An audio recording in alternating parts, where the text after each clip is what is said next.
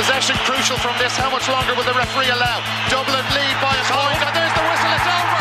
It's over. We earned it by winning the last two matches on the road, and that's not going to be taken away from us. But what I love in hurling, I love players that will never give in. He hits it. He hits it. It's over the bar. Oh, holy Moses. Hello, welcome to the RTE GAA podcast. Mikey Stafford and Rory O'Neill with you, and we've been joined by referee Barry Kelly and by Shane McGrath of Tipperary. Shane McGrath, who formerly had on his CV on the last Tipperary team to win in Nowlan Park, but he's he, he's in work this morning amending his CV. He has to take out that mention now. The, the Uh, Wikipedia page is changing. um, excuse me if I'm a little bleary eyed, lads. I've, I've stayed up to watch the Super Bowl um, for work purposes, and it was it was worth staying up for. Uh, as I said in the live blog, there's nothing worse than uh, staying up to that time to watch a game of American football that turns out to be one handed because one sided because they can be a bit of a a procession. Uh, so thankfully, it stayed interesting up until the last couple of minutes because uh, a couple of hurling matches there yesterday. Now uh, over the weekend that we were expecting to go down to the fourth quarter, and they really didn't. Um, they really, really didn't. Clare just got either got blown away against Limerick or didn't show up. We can discuss. Um, as mentioned, Tipperary went to Nowlan Park and silenced the baying mob. Um, Dublin, their match against Antrim was probably the final scoreline looks a bit closer than the match itself was from what we listened to.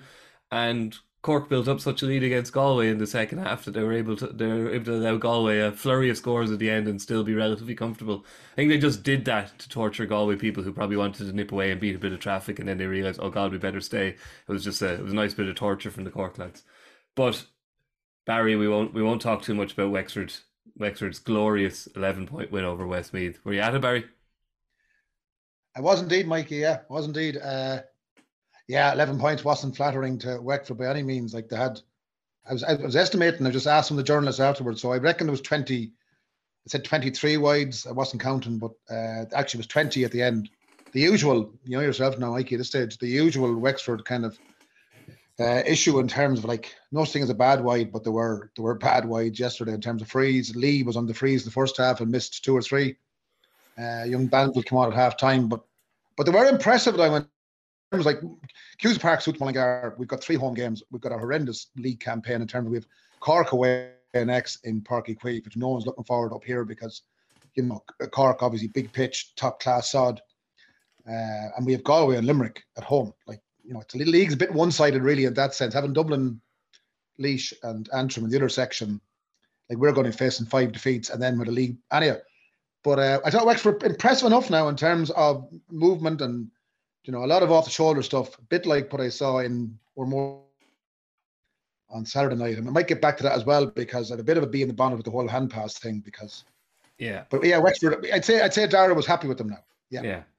Um, as uh, uh, alas, Barry, I don't think any, any of the uh, top tier teams are going to be judged on the results against Westmeath or No. or Laois this, this this year is the thing. Maybe Antrim are a bit closer. Anyway, to um, meteor matters in in, uh, in uh, the Marble City yesterday. Then Shane, um, you were there.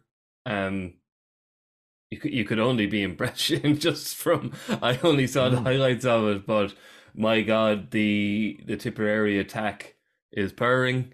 Um, and as what would be as as pleasing for you folks, I suppose, is that they gave Kilkenny plenty of it physically as well. And for a young team with a fair fair few new players being blooded, they didn't seem too intimidated by the surroundings or anything else.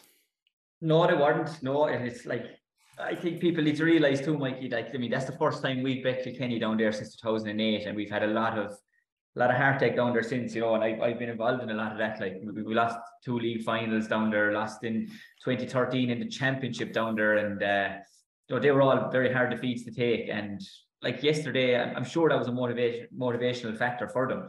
Um, the game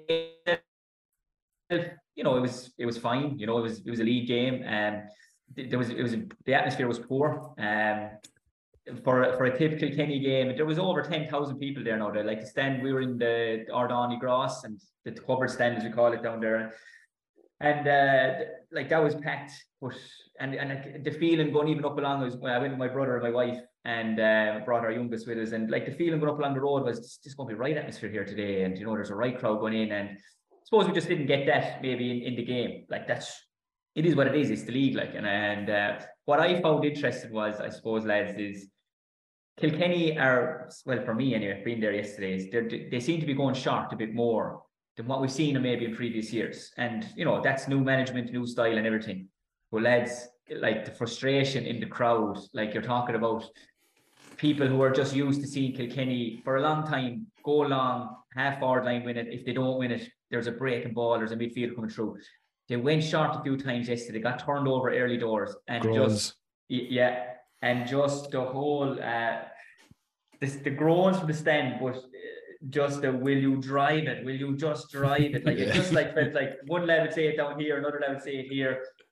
Tip, Tip, Tip were by far the better team yesterday. And they were they were fitter, they were stronger, they were sharper. And their their work rate in their forward line in particular, like there's a guy Alan Tynan, his work rate was phenomenal yesterday. You know, um, just just Tip seemed hungrier there yesterday. Now look, Tip probably had more of a hand that they could choose from because you know, I mean, the best hurler of all time, in my opinion, was was there with with his wife and his and his little uh, baby girl. So he wasn't there. You know, Eoin Cody, Adrian Mullen, Richie Reid, you know, the Ballyhale boys. They'll be a massive impact when they come back. You could see a lot. You could see a few of the Kilkenny lads, you know, are still in early doors uh, training as well. You know, they'll be a lot leaner, a lot fitter come come championship. But uh, I, I I just look. I just thought um, Tip much. They, they made hard work of it, lads. They won by six points, but like I thought Tip were 9, 10, 11 points better team Mhm. yesterday. Look, that's fine. Look, lads, if there's one thing I, I took out of yesterday, it's it's it's this, right? That Noel McGrath um, was, is, and always will be a class hurler. And just the things he did yesterday, we're always talking about his points and everything, and we want to move on to other things as well. But I, I just myself and my brother were there now yesterday, and like I just watched Noel, right? And we, we just said after once or twice, said, let's keep let's keep an eye on this now.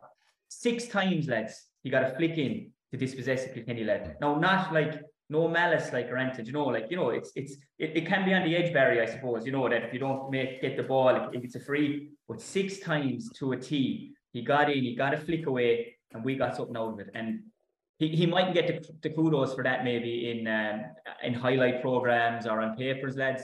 But he just showed his class yesterday. Jason Forde, 115, lads. This guy is striking the ball yesterday. And if Kilkenny, if, if, if there was a, a bit of light for Kilkenny out of yesterday, is that Billy Drennan is the real deal. And this guy is going to get better and better. He's well able. We tried two, three guys on him yesterday. He was well able all the time, picked off a few points from play, and he strikes the frees lads, lads like TJ. They're just like arrows. It wasn't going that much over the bar because there was a wind there, but he's just arrowing them. And lads, finally, before we move on, the smart sliotar, lads. I I I uh, I think it is causing an issue, lads, with some players. Not everyone, but nine times was dropped short from Nowlan Park yesterday. Um, six times by Kilkenny and three times by Tip. Their goalie, their goalie was coming out, and um, Tallis, and he came out and he was taking frees, and there were uh, like the breeze. He was coming out out like to his own sixty-five, like which is goalkeeper territory, lads, really for mm. frees. But I think the smart sliotar is an issue for some lads. I think the rims are bigger, and I don't think it's going as far. Fair enough, it's a bit colder now. But look, it's just something I said I'd say. But look, happy mm. days being a tip person going home yesterday, lads, for the first time in a long time from Nowlan Park. Yeah, it's interesting, Rory, isn't it? Just to go back to the the disgruntled Kilkenny fans, there are there was if there was ten thousand people in Nowlan Park, there's a good chance five thousand of them weren't born the last time Kilkenny played a match that wasn't managed by Brian Cody. They've become very used to a single style of hurling, and in that time, hurling has changed, and every other county has adapted to some extent or another. In fairness, Davy Fitzgerald has managed half of them and speeded the process, etc., etc. But you know what I mean? Like, hmm. everyone has adapted in some way, and Kilkenny haven't had to. And Cody is, you know, said what he said about tactics and yada yada, and they've they've just they got very, as Shane says, got very accustomed to a certain style of play. And Derek Lyng is obviously going to change things. He's obviously going to adapt to the way clubs play, the way the opposition play. It's going to be some culture shock. massive. But at the same time, I think it's going to be a good test for Derek Lyng as well. If you, he's going to have to try and stake the course on this, and that's like running a gauntlet of 140 years of hurling tradition. Uh, it's going to be a really difficult uh, pill for some of them to swallow. I think what you'll find is they will get a blend right over time. And at the start, when you try and implement this kind of game, it tends to be you tend to overdo it because you're trying to figure it out. Um, I mean, you, we saw at times certainly from Limerick on Saturday night where they must have they must have had about 10 hand passes across the full back line at one stage, which led to a brilliant Kyle Hayes score. So look, I just think they'll fig- they're, they're feeling their way through it. The difficulty for him is to try and bring the supporters with him on that front. And he, look, I think he's he's he's made of stern stuff. I don't think it's you know moans and groans will bother him too much. I mean, if you think back to when Cork, I think he'd be shocked if he wasn't getting them. Yeah, but if you think back to even when introduced the short puckouts, the Cork supporters were exactly the same as the way the Kilkenny supporters are now back then. You know, like they were moaning and groaning and will you hit the bloody thing long and all this type of stuff. But they eventually started to understand, look, hurling, like the the way it's played is going to change, it's going to evolve, and you kind of have to move with it. You can't just lamp 30, 70 ball and hope for the best anymore because lads can put the ball over the bar from such long distances now, handing the opposition and it, the incentive in terms of position, it's you know it's not exactly the wisest tactical plan from a management point of view. But i think yesterday like i'm loving the look at tipperary. I think we got a glimpse of the potential within their team. There's a cohesion and fluency in their pilot in their uh, in their play now which i think is definitely aided by a selection policy. They appear to have a renewed spirit. Um, um, they played some sparkling stuff at times there yesterday. And as Shane mentioned, they were by far the better side. They were much better than what the scoreline suggested. They kind of allowed Kilkenny back into a game that they had no right to get back into, really. And that'll be a small bit of a concern for Liam. What I will say, though, in relation to Kilkenny, and again to echo Shane's sentiments earlier, we shouldn't underestimate the influence the Ballyhale lads have. Like it's a it's a third of your team, starting team. There'll be five Ballyhale lads going to that team when they're picked for championship. And so Ballyhale's success in the club, it has a debilitating effect on Kilkenny's league uh, preparations every year. We've seen this before. And once they come back in, I mean, Shane mentioned the players that will come in, and then you probably have another two or three that might kind of, you know, slot in on the panel. So I wouldn't be pushing any panic buttons just yet from a Kilkenny perspective. And I just think from Derek's point of view, maybe he needs to have a forum like they did with Southampton last week and get the supporters into a room and explain the short game to them. But look, I think they're just going to have to stay the course with this and they will get the blend yeah. right over time. Barry, you um, obviously had a front row seat for some of the all-time great matches between these two counties. And one of the things that people just one of the reasons people paid the admission fee was the fact that they knew the puckouts were going to be rained down on the half-back and the half-forward line, and you were going to get either Tommy Walsh or Shane there coming out with an incredible catch, or, or else you were going to get the ball breaking and all hell would break loose for 30 seconds. Um, uh, have you seen the end of that? Is that not going to happen anymore in Kilkenny to uh, matches? That's funny, Mikey. I was just thinking of that 2014 final, which is such a fantastic game. Oh, yeah. There's also thinking as well, like like Jackie would be regarded as one of the best cornerbacks of all time. Uh, he'd be close to on, on, any team of any team or any whatever with his awards and his. But like a Jackie himself, I tell you, I'd say that if he'd been born 15, 20 years later, like Jackie was very much, you know, Shane obviously marked him or certain maybe not marked him, but he was in his vicinity turn onto his left, bang. If it didn't go 90 yards, about 95. It never went less than that. And now the modern game, I mean, I, I came across some stat uh, on the rules committee that the average number of hand passes in the game now is between 100 and 120 in hurling, like which is phenomenal. Um, you mentioned there, you mentioned Mikey about 10 hand passes across the field in the Aurora in the in the Limerick game. Like there was easily, and that's another bugbear because I would say yesterday Mullingar uh, it was 100 hand passes, there were 10 done properly. Like it's meant to be a release and a strike. It's meant to be like handball, really. And it's just, you watch the before the game, there's none of them done properly because it's such a key game now. Like I watched Waterford against Laois on Saturday evening, like, and there was so much off the shoulder stuff, so much like coming on, you know, and it has to be just literally flicked out. It, it's just throw. It's it's basically thrown. It is being thrown, and I know the referees are meeting this Wednesday in Dublin, and I think they're going to get it hard and fast from the lads in Croke Park because I think it's very hard on rule ref- very ignored. hard, very hard on referees though, Barry. Like a lot of the time hand passes are executed, they were they're out of vision. Like the player will Yeah, maybe I know. make- It's it's I, I, I don't if, know. Rory, if they're not blown though, the next you have three you have three rounds of the league really because you're not going to blow them in the, in the in knockout stages, and you certainly won't blow them in the round robin of the Munster Championship in eight weeks' time. Uh, there's three rounds of the league left to try and get some kind of clamp on it. I mean, I'm more and more inclined to the, the Conor O'Donovan type flick it off the Hurley because it's just it's become an absolute endemic in the game now, and uh, it's basically just just fouling the whole time. It's just throwing, throwing, throwing. Every one in every ten is done properly. What do you think, Shane? Yeah, that- that- that's a fair stat now, like the, the amount of hand passes that we're doing. And look, obviously the game has changed. I suppose there's arguments both sides, isn't there? Like some people will say they're just so quick now and all this, but I suppose more often than not, it probably more probably is a foul, like you know, um, club level, inter-county level, and things like that. But I suppose where is the fine line? Where do you draw it? Barry, like no more so than the crowd giving out about the short hand passes. If you Yeah. or any of your buddies in the middle are keep blowing for short hand passes, geez, you know, you'd be you'd be doing well to have two or three guards walking back with you to the Yeah, no, that that's it's, that's, a, that's a really good comparison. It is it's the Derek Lyng trying to mollify the Kilkenny crowd because they're used to a certain way, and he's Yeah. going to get it in the neck, and you multiply that by ten.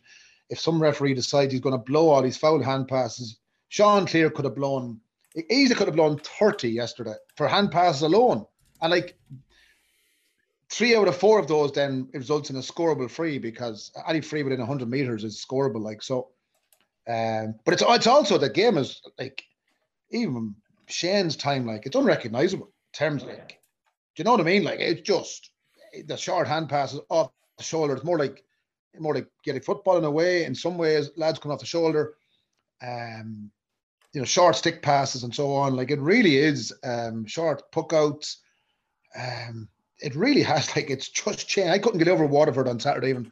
Like it was nearly give the extra pass, even if you were 40 yards out and you were guaranteed slotted over. But the but the real good thing about the league too, like I can't the Munster Championship is going to be unreal this year because Oh, Hmm. you have five teams there, and you Oh. could actually make a strong case that the five of them are like okay, Clare report away again, but like we saw last year, you know, a lot of players come back yet. Tony wasn't there. Uh, you know, the, a lot of players come back yet. Like to, to make the knockout stages of the Munster Championship, particularly with, with Pat and Liam in Cork and Tip, because they're clearly Yeah. a goal scoring. You know, Mm. Andy Mack had a good piece the other day. We know Liam, what Liam Cahill is, you know, from the under twenties and with Waterford. Uh, don't take the handy point if it means one more pass or one more sidestep means you're clean through. Uh, he wants goals. Tip and Cork, I'd say, reckon they won't win any game this year unless they have a minimum of three goals scored per game. I think I which was will make actually- yeah. fantastic viewing. Yeah, like I, I, I actually had was having this conver- text conversation last night, Mikey, with Shane, and I, uh, it's a bold statement, I know, and probably people will say, you know, what the hell is he talking about? But I would actually nearly argue at this point that the five best teams in hurling are all in the one province. Yeah. Um, was that? Monster, it- monster snobbery there. We- we- no, we- honestly. We, don't have throw many, we, don't, we don't have many listeners in, in Kilkenny, do we? No. yeah, yeah, Not anymore. I throw Galway. I throw Galway, to- as I said to you last night, Rory. I, I, Yeah. I would throw. I have Galway there, number two. Um, I think they will come good eventually, but uh, the other four will probably be from Munster. And look, I suppose we're us being from Munster and all that. Uh, we're, we're probably we have this snobbery we're told by our Leinster Ah. counterparts, but uh, at the moment I moment, don't care. I don't At care. the moment, Shane. we're just, uh, I just, think the- just a the- stronger province. Like, I think so. the Munster, the Munster hurling championship this year is going to be, uh, it's just going to be epic. Because I, I, mean, you couldn't pick three right now. Who's going to actually No. come out of it? You know, Limerick plus two maybe, but Jesus, it's going to be an absolutely unbelievable. co- You'd, I'd nearly go so far as to say it's the best competition that the GAA have, including the All Irelands. Okay. So then do we have to understand in Rory more and more so for people to realise we're going to get this, please God, cracker of championships, hopefully Leinster as well, that we have to say, look, if we don't always get it each week in the league, it's okay, lads. It's exactly. It's coming. I Yeah. think it's I Yeah. think it's like at September, right? You get a little present, okay? But you're you're saying to yourself, Santa is coming, lads. Just hold out. Yeah. He is coming in two months' time. Yeah, It's and ju- going to be brilliant. like. I, I- I just I just to box off there one other thing just in relation to Barry's point around the, the hand passing and the throwing of the sliotar. uh, like I don't know about, but you mentioned Barry about the potential of referees being pulled in now and given a curly finger from the powers that be about pulling up on it. I don't know if that's really a long term solution. Like you know, like if you want to implement an It hasn't worked the last couple of years because they've done it early in the. They usually like- do it early in the league. And, and a lot of it probably comes down to a referee's ability to actually see the execution. And I, I'd be of the string, the, the very, the very strident view that the sooner we start at least trialing a second referee in hurling, the better. Because if you have a second pair of eyes on the field, you might actually help spot a lot more of these. Maybe it's a, it's the case that you have a senior ref and a junior ref, and you have, but but at least if you have somebody out there, and you could say, look, you you watch for the throws, I look after everything else, or something along those lines. But to call them all in and say, lads, we need to tighten up. No, and the hand pass to hit at the championship, and then and then it'll all go back to the same old, same old again. Like that's not a long term solution, I would suggest. Maybe we can have a team of twelve of them, and they could wear red, uh, black and white stripes, and all carry yellow flags. That- that Try do something. Try something a little bit different. That's what you need to keep your eyes on everything that's going on in a hurling field. But, Like uh, you know, actually, even from my time, when it was more traditional game, like the, the games that Shane tend to play, you know, it was more traditional, you know, lads and positions and so on. Um, like it is definitely um, even much more difficult to referee now because they're probably gone to a new level with strength and conditioning, and then there's so much short stuff Mm. that you're almost bringing into contact and you're getting it off the shoulder, and there's much more contact and much more, you know, tendency to maybe the half the you know the half foul or spare hand, call it what you want.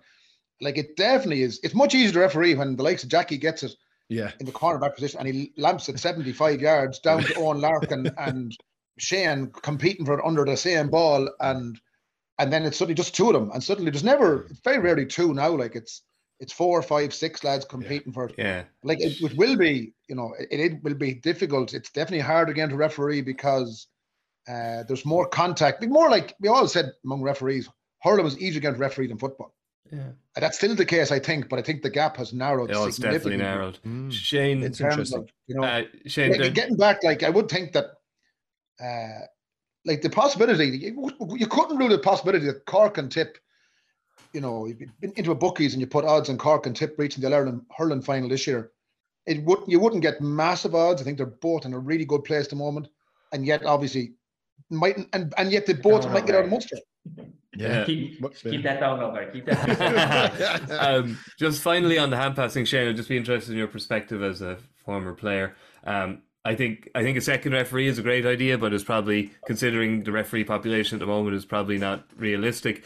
Uh, so you get two other solutions that tend to get thrown up for this problem, uh, if you consider it a problem. One is the eradication of the hand pass and bring in like the brick flick as the only means of a short pass, or second, do away with calling fouls on on a hand pass and just leave it as like almost open season for underhand throws.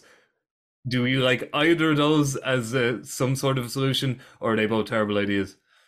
Uh, they're not terrible ideas, no. Like, I mean, I suppose the chance of them happening would be the same as maybe Rihanna performing at half time in the All Ireland hurling final. Mikey, uh, to be honest with you. Like. be quite heavily pregnant by then, Shane. so it's not going to happen. Yeah, yeah, but look, childminders are great now.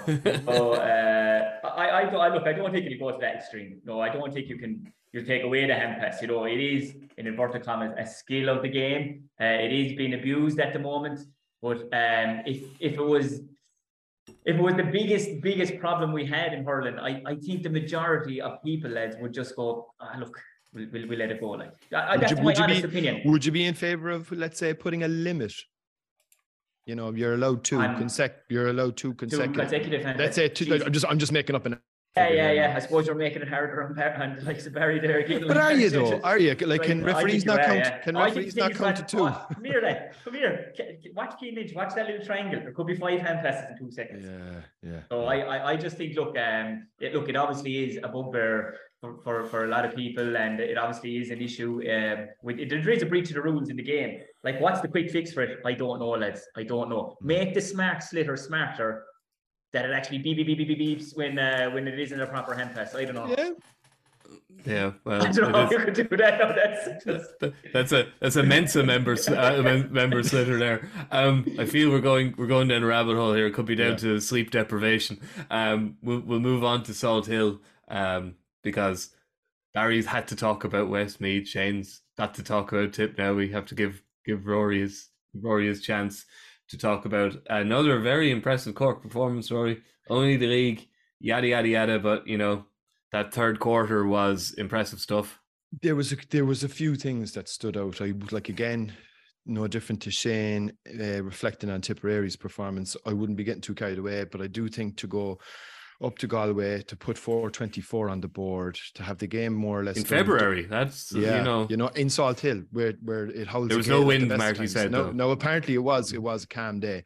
Th- that's there their one mile day of the year now. That's that's done. Yeah, That's there done, was yeah. there there was a kind of a sevens feel to it at times. It was very loose and it was open, and there were you know handy scores aplenty. I thought actually Galway played really well in the first twenty. Um, they kind of kept Cork in the game. Galway's discipline, you know, pushing in the back, arms around, chop downs, little flakes across the arms. Like they were all penalised. I just thought, you know, definitely going to need to tighten up on that. And Cork basically ran riot for five minutes after half time, scored two three unanswered, and that was it. The game was busted. Then, from Galway perspective, there was one, there was two things that stood out for me though. One which I didn't see anybody pick up on just yet, but I thought would give a very good insight into Pat Ryan and the way he thinks. So in the lead up to the second Cork goal after half time, I think it was the Connor Han one, or was it Shane Barrett? I can't remember which one now, but um Oisin Salmon had been booked in the first half by Johnny Murphy, who had a good game, by the way. And in the lead up to the to, to the Cork goal, just after half time, he hit a flake across. Now, like a referee, sometimes in that scenario, might decide, look, they've scored a goal. I'm not going to double down here by giving him a second yellow and sending the fella off as well. But he didn't. He did. He made the correct decision and he sent Oisin Salmon off, and Galway were down to 14 players. But what I thought was very interesting was within a minute and a half of that happening, Pat Ryan took Sam Quirke off. Now, Sam Quirke had been booked about 10 minutes before half time. And it was a, a proper booking. It was a shoulder charge to the head. Maybe even you could have even considered a, a red card. But anyway, I thought what was interesting from uh, Pat Ryan's point of view was it, the way he thinks, in that I'm not going to give him the opportunity to even things up here because Sam was obviously skating on thin ice and he whipped him straight away. So, to my mind, that showed a sense of a shrewdness on his part that I think, from a Cork supporter's point of view, you'd be encouraged that you just get a sense you won't be found wanting on the sideline here for a fella to be thinking smart, thinking quick on his feet. And the other big thing, I suppose, was the form of Declan Dalton. I mean, a guy that was discarded last year, um, and He's maybe a former goalkeeper, isn't he, Rory? He's been around the under- squad a bit. Underage, yes. Like I think, to be fair to the previous management, there was a sense that when the summer sod comes in, the pace quickens. That he wouldn't, he just doesn't have the legs for intercounty hurling, for the you know to kind of. But look, at the same time, he does give you a target option. He's a very good stick merchant. I mean, he's fantastic skills. And the one thing that I thought was very peculiar, which I really enjoy, is his free taking style. A lot of free takers nowadays, as you as we all know, they stand over the ball. He steps into it and he holds the hurley with kind of a double grip at the top. And he kind of, you know, it's a jab lift as opposed to a roll lift. So when he flicks it up, the ball is pretty wild. So to actually make that kind of a contact from that distance, it's John Gardiner was kind of the last fella that I saw that, but even he didn't really have that style, you know. So there's a kind of an unusual um, element to the way he plays the game. He's very unorthodox, and I think he could be a really good option for Cork coming into championship. But don't necessarily ever see him playing 70 minutes. And but yeah, I think from a Galway perspective, you know, look, I think they've a bit of work to do. They have a few players still to come back. As do Cork, by the way. Alan Connolly, again, no sign yesterday, and I think he's another player that I'd have an awful lot of time for. Mark Coleman, Tim O'Mahony, still a few players to come back too. But yeah, I just felt like it was a classic league game in that you can't be reading too much into it either. No, Barry. They're um Cork. The one thing you'd you'd appreciate about their attack is they're very direct. They're they're really Very they're much so, running yeah. running straight at Galway. And the Galway defense is one that a lot of teams would think twice about running at Galway defenders. But Cork, Lahan, uh, Dalton, these lads, they were they were you know they were pinning back the ears and just running at Galway, which is a brave enough tactic. And like, no, no, Darrell Skin wasn't playing either. Pat Horgan, Mm. uh, Jack O'Connor, um, Yeah. guy who got injured. yeah. la- I forget the guy. who, Um, did his ankle last. Robbie, Robbie O'Flynn. Robbie Uff, yeah. yeah. Robbie you know, like this. three- uh, uh, You mentioned Alan. Like there's four or five potential. You would have said nearly of the the first starting sextet in a way didn't play yesterday, and uh, like they're the kind of team that you know a bit like tipping away. I know I keep picking them up to them, but they will they will get better with with good sod and top of the ground and Thurles and Páirc Uí Chaoimh where they play a lot of their matches when we come to the round robin. Um, you know, there really will be, and like, what do you call it? The Gaelic grounds now have been resodded and a fantastic surface now. Like, it's really going to be a, you know, a great shootout with these teams. Like, um, uh, Cork very impressive so far. And I, I'd say now, they have Westmeath. I think the Westmeath next, so they'll have six points and pretty much nearly guaranteed semi-final place with six points, really. And they're not out. Are, the they, are the semis? Are the semi-finals gone? No, No. no, still got Oh, semis. no, it's just a quarter. Yeah. Yeah. So like, Don't they're- mention the war. Yeah, but as well as that, they're going to be um they're they're the only obviously the only, the only team not out in the first round, the Munster round robin. Yeah.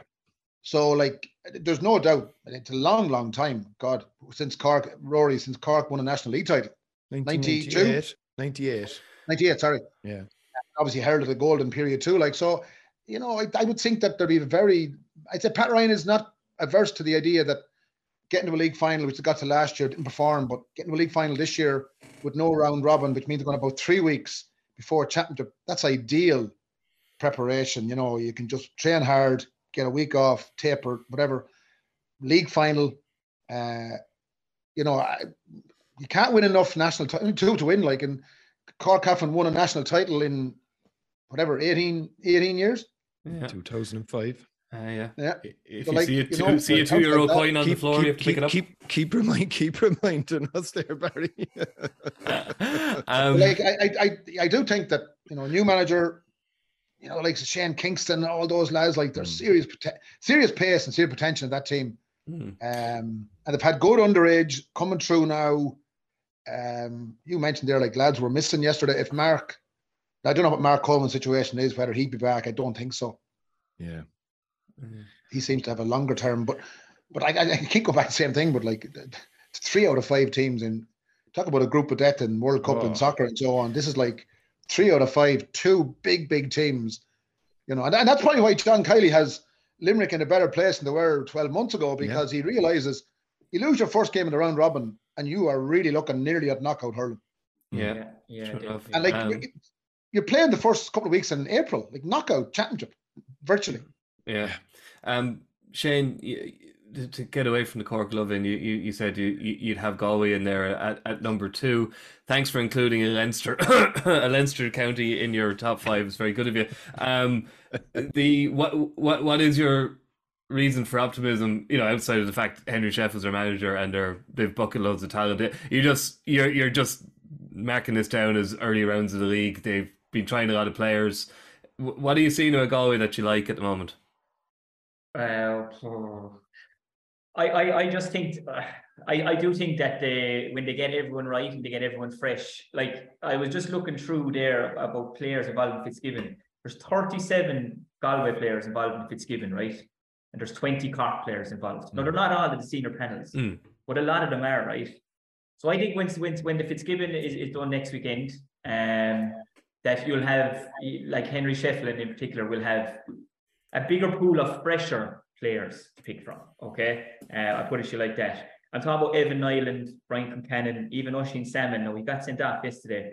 They've done they've done a lot of hurling over the last few weeks, and um, they'll be fresher and they'll be you know because because they'll be fresher they'll be they'll be able to make decisions better and quicker, etc. etc. Tiernan Killeen, Donald O'Shea, and O'Shea's son, as I said, he bulked up. Um, TJ Brennan did a lot, a lot of these guys are still involved with Fitzgibbon or, or were up to last week. So I think that Henry Shefflin, there, there was no real panic with him yesterday. I didn't see I didn't see him that he was overly disappointed at the end of the game. I think he was this very disappointed with maybe the reaction when they went down to 14, like Cork just steamrolled them, as I was saying to Rory there before. It was probably the most unphysical Galway performance, if that's a word, um, that I've seen for some time. We, we associate him with big guys, physical guys that are able to hurl. And I still think when it comes down to it, they were the closest to Limerick last year when they both went toe to toe in championship. And I think when he gets everyone back, I still do fancy him. And I still think they'll have a big say in the league. Because I think this will be maybe a bit of a kick up the arse for him that they might need it. Like the Cork came up without, you mentioned them all, lads. talk about Kenny missing one third of their team. Cork could have been missing maybe 50, 60% of their team yesterday, potentially, when it comes to championship. And they, they turned them over. And 424, they had they having a hope of winning a game if they're conceding four goals. So I think that would be a massive stick to beat with them. So look, I I I, th- I still think Galway will be fine. Um, if I just talk about Cork just for one second, it was just one quote that I heard from Conor Lehane after the match, and I just yeah. thought it was a brilliant quote from him. And he just he was interviewed, and I, I love Conor Lehane as a hurler. Mm. I love him, but I think he's a confidence player.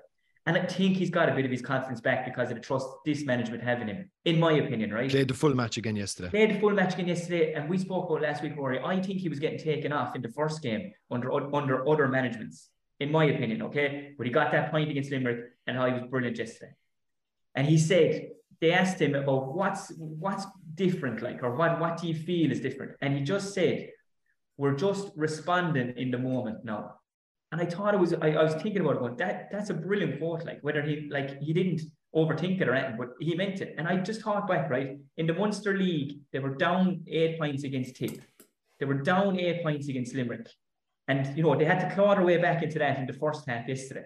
And I just thought, right, that this group of Cork players are responding in the moment. They're walking the walk and they're talking the talk.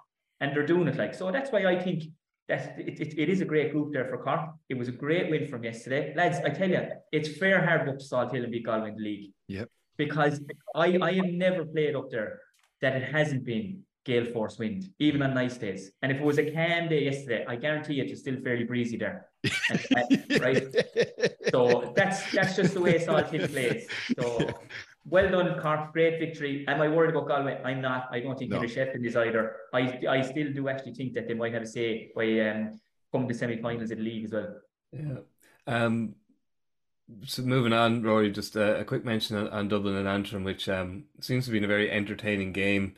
Um, Micheál Donoghue seems to have pretty immediate impact there. I, I know it's Antrim, but Antrim, are, as they showed against Kilkenny in the first week, you know they're, they're you know they're they're competitive and they did make this interesting in the last five minutes. But in the same way as Galway made the Cork game interesting in the last five minutes, it, the chances of they would have needed another five or ten minutes, kind of thing.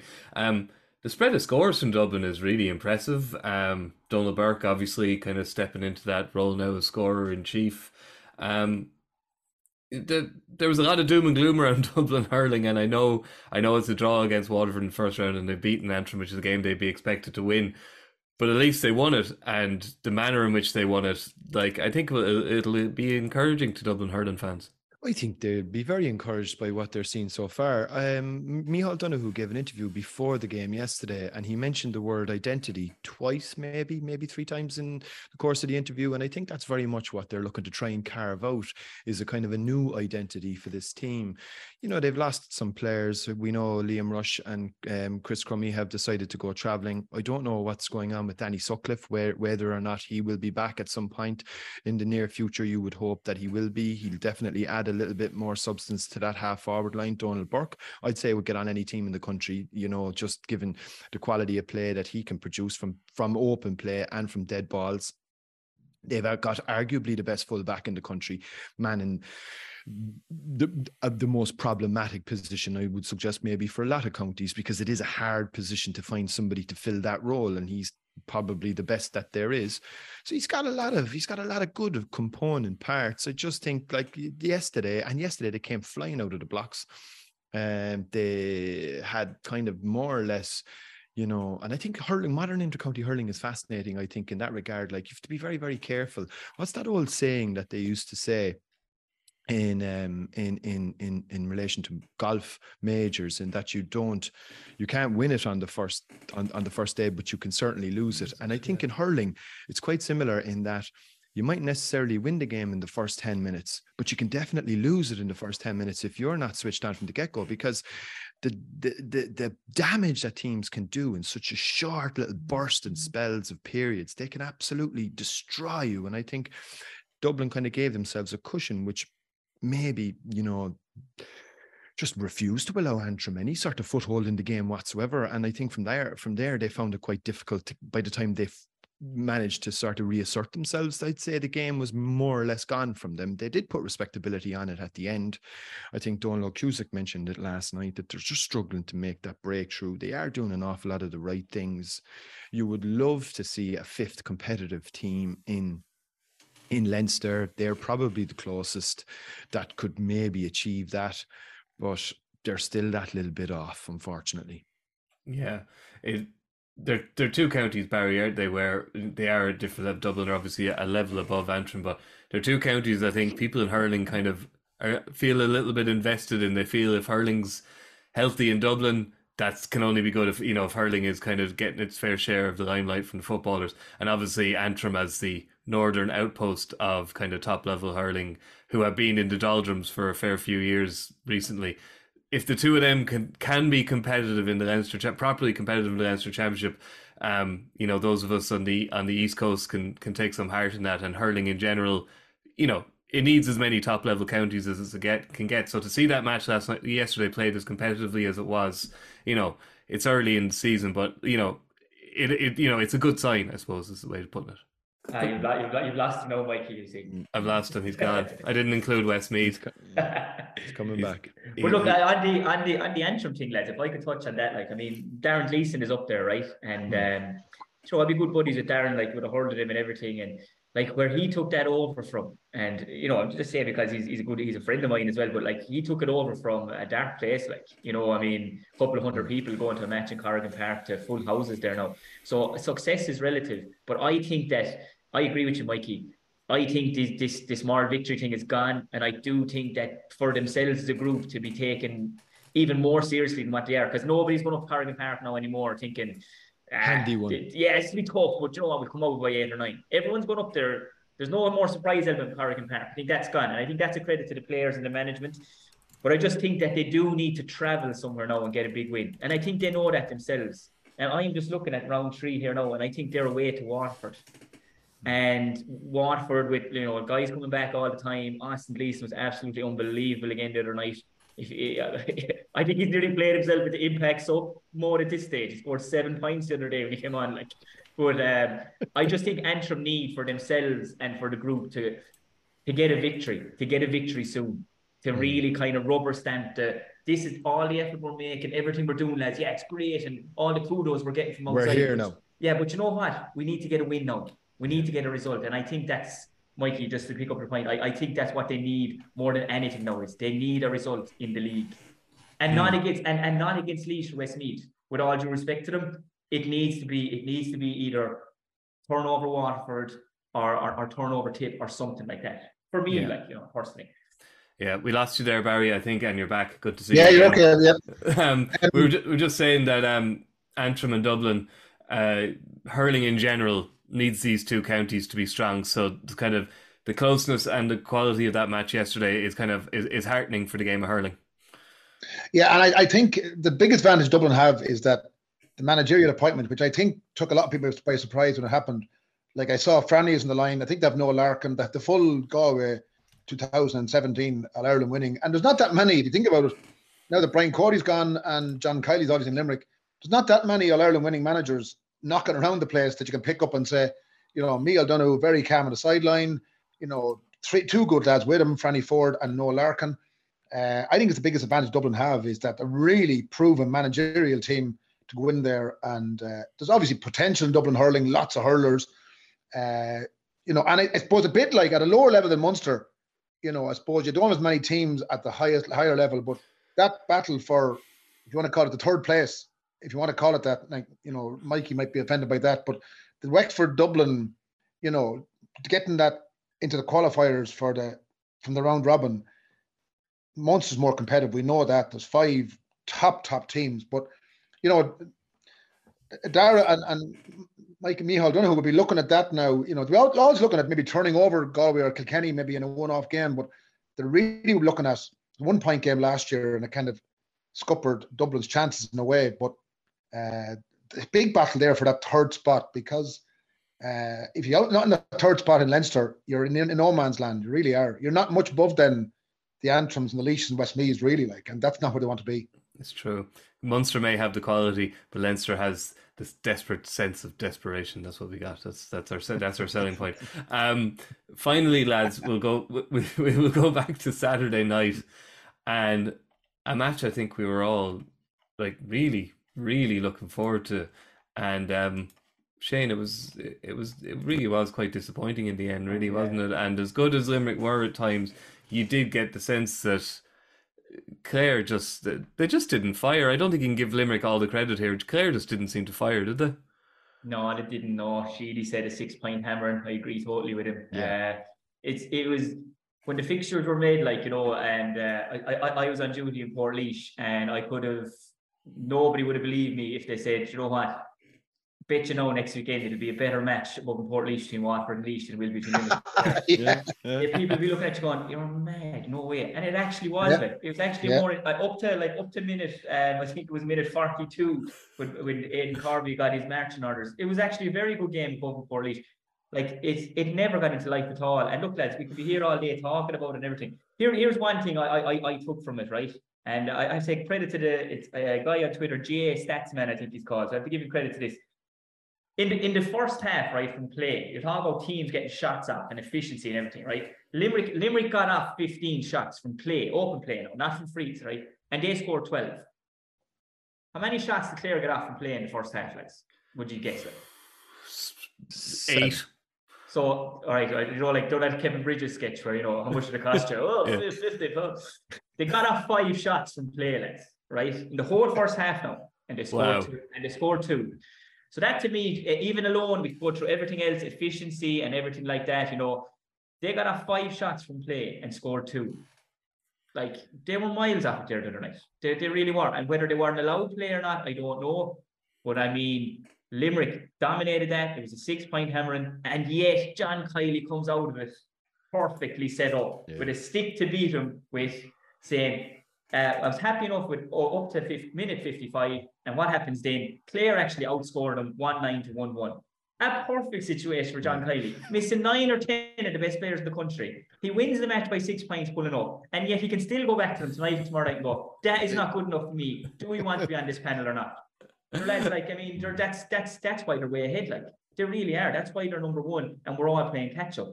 And will we get there someday? Hopefully, we will. But Kiely, like another quote: "When you get your chance, you have to take it." Adam English, did he take his chance? For me, he did. I mean, it was epitomised by the way he get get that ball into a Dalek. And then my and then Micheál Houlihan, who said he was interviewed afterwards and asked him how you find it. He said the work is hard, but the hard work is enjoyable. And I think that's what the group is all about. That Mm. the, Yeah. the, the, the regulars are being kept on their toes by the Micheál Houlihans, the Adam Englishes, the Colin Coughlans of the panel, who, if if they're getting settled at all, lads, right? I'm talking about the top players now. Like, if they're going, I'm kind of established now. And we were all like, you know, we can all see teams and players in every sport, and you get to a stage in their careers, you get to a stage in the team's growth that you say, I'm going to be playing anyway. You know what I mean? Like, I, I don't Hmm. need to push hard in A versus B here. I don't. Hmm. Like, they can't because Colin Coughlan's saying, Come here, Kyle Hayes, if it's not happening for you, I'm taking your jersey. Like, or, or, or Darragh O'Donovan is saying, So I better step it up here, or is my clubmates going to be playing midfield instead of against me? Shane O'Brien is coming in as an 18, 19 year old saying, Come here, Shane Flanagan, if it's not working out, I want that jersey. And that's why they're so good, lads, because everybody is keeping everybody on their toes. John Kiely is finding something to get them better every time. They're in they're in a great place. And lads, I tell you, when they get everybody back, I mean, it's going to be some nightmare to pick that team. And that's Yeah. and that's why look, we're not blowing them up here, lads. We're just stating the facts. They're the best team in the country. The rest of us have to try and get there. Clare were a country mile off it the other night. Mm. Whether they meant to be or not, or they're training hard. Five shots from playing and open in the first half of play of hurling. I tell you, if, if the stick is big that John Kiely has to beat him with, it is a fair big stick Brian Lohan has to Yeah, be. we're going to be in that territory where um, you know, the, the best game of hurling in the, in uh, in the country is uh, the A v- versus P game down in Limerick, like we used to Yeah, but I, I, actually, I actually think Shane Mikey makes a really good point there because of all teams, Limerick have been unbelievably set the last four or five years. Do you know what I mean? Like Barry Mike Casey getting injured, Barry Nash come in at cornerback. Other than that, like half back line, midfield, half forward line, full forward line. Okay, Peter Casey was injured for a while, but like an unbelievably settled team. And I'd say Kiely deep down would like that, you know, hard to win. Are they going for now? Five out of six or whatever it is. Hard to win that many All Irelands at that level without some kind of you know Yeah. changeover, without some kind of you know, you just don't see it. I mean, the last team we saw it that was that settled was the Kerry team in football back in the seventies. Like even Ah, Dublin yeah. team that even the Dublin team that, that dominated football in the the last five or six, seven years, they never had the exact same team out. Mm. No, but he's two new players. He's two new players this year, Barry, and their names are Cian Lynch and Peter Casey. Like, Yeah. Peter Casey Yeah. got one point there in the first It's a half. killer, Oh like. my god. Mm. you know, you're going, you're going. These lads that didn't hardly play last year. Yeah. Two new guys coming in absolutely busting for road. Jesus, lads, you know. Mm. Yeah. He was. I, I have to say, Rory. I thought there was one point there in the first half. Peter Casey got from the sideline, and you're just like, "There's not very many guys who can score that point." He is. He's. He's like. He is like a new player for Limerick, and it's scary. He's a magician, absolute a little wizard. Hands, the hands on him, the wrists on him, you know, and um, like yeah, they- they're just a, it's an embarrassment of riches. The one, the one thing that I'd like, the one person I'd like to pick up, and I just felt so strongly about it the other night. I don't often tweet anymore, but I mean, Gearóid Hegarty, for me, I just I think we are potentially witnessing an all-time great. I mean, there might be I don't know how many all-time greats come off this Limerick team. There might be two or three, but Gearóid Hegarty for me is definitely going to be one of them. I mean, does he ever play badly? You know, he gave away a cheap free down the other night, and he picked up a booking, I think, for his trouble, which Clare pointed from. And the very next puck out, he wins an incredible ball over his head on the run and sets up a score at the other end. Just mentally as tough a player as there is, physically. I don't know what you do with him. You know, on top of all of that, he has unbelievable skill. Like he can get the ball up in the tightest of spaces, wonderful vision to see what's going on around him, peerless accuracy from any range, scores goals, tackles back, big, powerful, pace. Unbelievable golfer as well. Unbelievable. Yeah. like, I mean, you know, I. I, I think, I think, and and I was, I, I, I, it should have been a standing ovation. He should have got. No, he did get a very good ovation when he was been taken off the other night. I just think we're witnessing one of the, one of the real greats here. Um, never really seems to get injured. He's always fit. I mean, I just, uh, I think any opportunity you have to have to go and watch him play, I think people should grab it with both hands. And you know, one interesting thing about him as well, you mentioned multi-sport, um, uh, multi-sport skills. If you put Gearóid Hegarty, the Gaelic footballer, into the Limerick football team, you have a different Limerick football team. Yeah. Because because I've seen him playing Gaelic football, by the way. Oh yeah, he was, God. he was on the football before the hurling, like wasn't he? There for Yeah, for yeah, like he's yeah. he's just an athlete, lads. He's just. But look, they look. We can all have big guys, like you know, and, and they can do a job for you. But they have a selection of six foot four, five, six guys who are the most one of some of the most riskiest hurlers we've seen Yeah. in, in modern day hurling. Like they just they're taking all the boxes, like you know. Kyle Hayes comes back in. It was unreal the other night again, you oh, know. So Yeah, they are impressive, and Barry, they can they can do this to a team, can't they? Like Clare would have had a fair bit of confidence coming in after an easy opening round win, and you know talk about they're building the squad, and then as Shane says, you're, you can't be absolutely sure of their motives, but. What, whatever way Owen wanted him to go out and play, he would have been expecting more than a goal from play or from frees from his full forward line. That's all they got.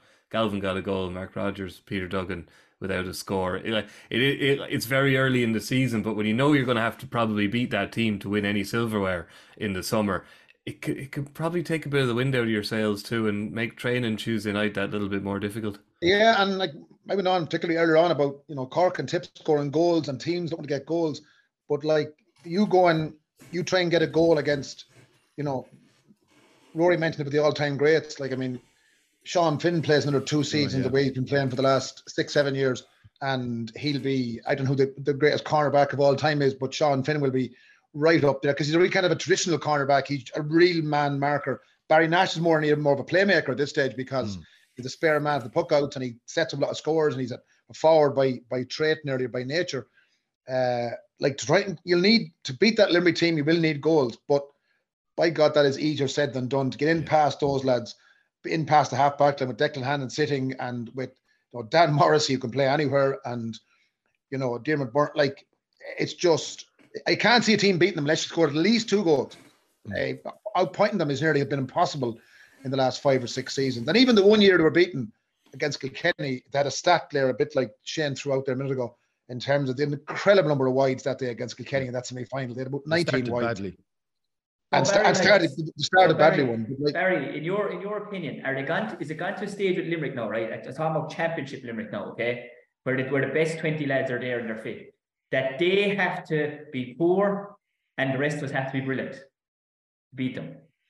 Or what, or what, or what is it like? I, I, Yeah, don't- I, think, Shane, I think, I think if they're if they're eight out of ten across the team, or eight and a half out of ten, you'd be very hard pushed. You'd need, you'd need ten out of ten. That's not going to happen from from ten lads. Like you'd Mhm. really, you know, you have to get them on a slight off day. The only off day they've had in five years was that semi final against Limerick against Kilkenny, where they lost by a point.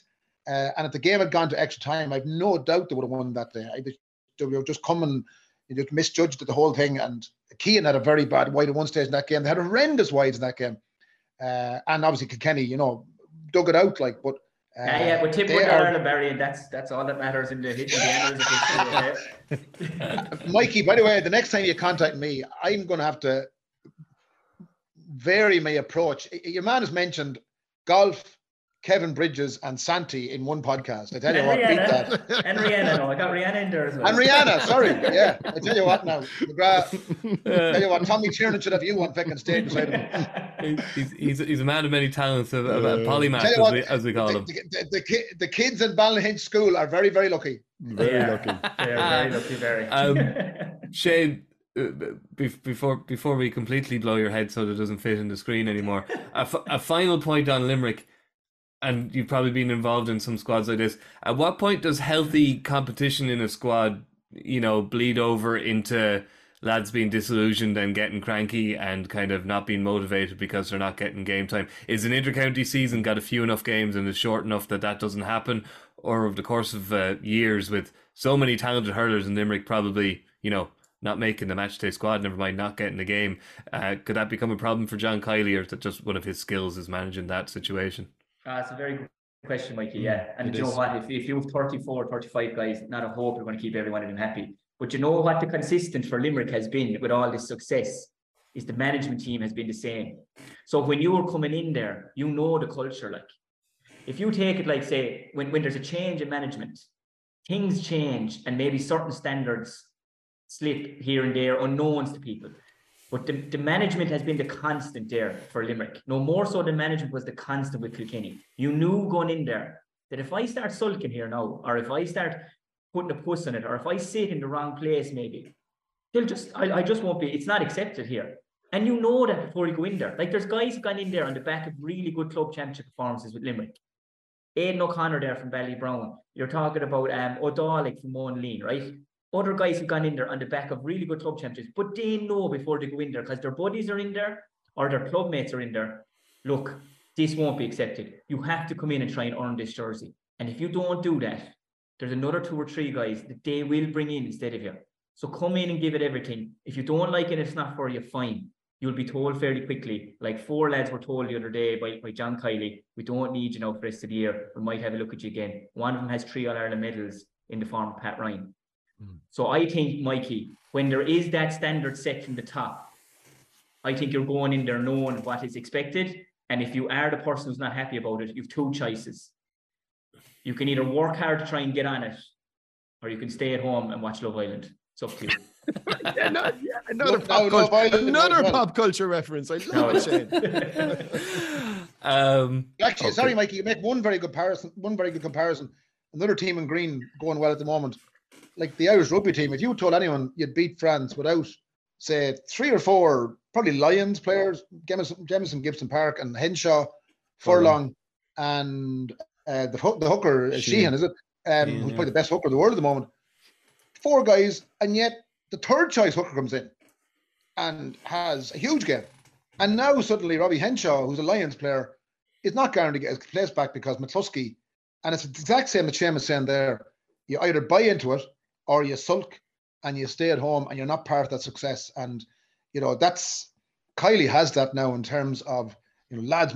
No young lad in Limerick or no lad who's 20 years of age in Limerick and a good club hurler gives give his eye teeth to be even invited onto the, the Hmm. to make the championship squad is what they're absolutely mad keen to do now. Like it was in Kilkenny during the, the golden time, and like it was when Shane was with Tipperary and they had their nine or ten years where they were either top team or second team in the country. There was no one turning down chances to be on the squad. And if a lad was going well at club action, his first thought was, Will Will Sheedy or Will whoever spot me.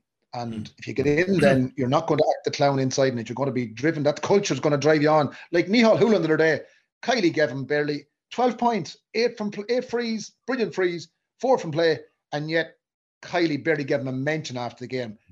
And also kind of dropped a heavy hint that lads who are not playing at the moment, who are established big names, they better show their hand fairly soon because I have lots of lads, and he was definitely firing that across the bows of some players.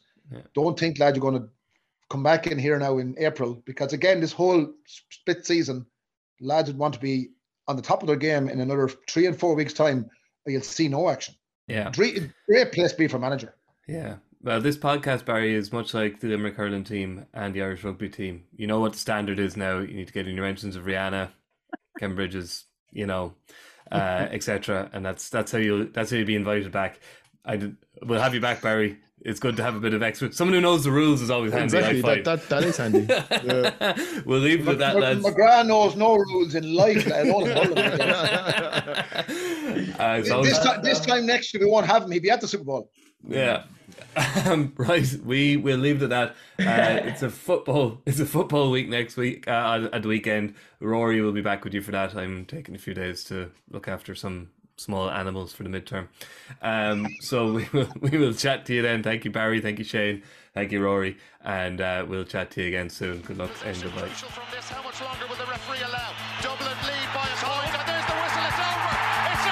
We earned it by winning the last two matches on the road, and that's not going to be taken away from us. But what I love in hurling, I love players that never give in. He hits it. He hits it. It's over the bar. Oh, holy Moses.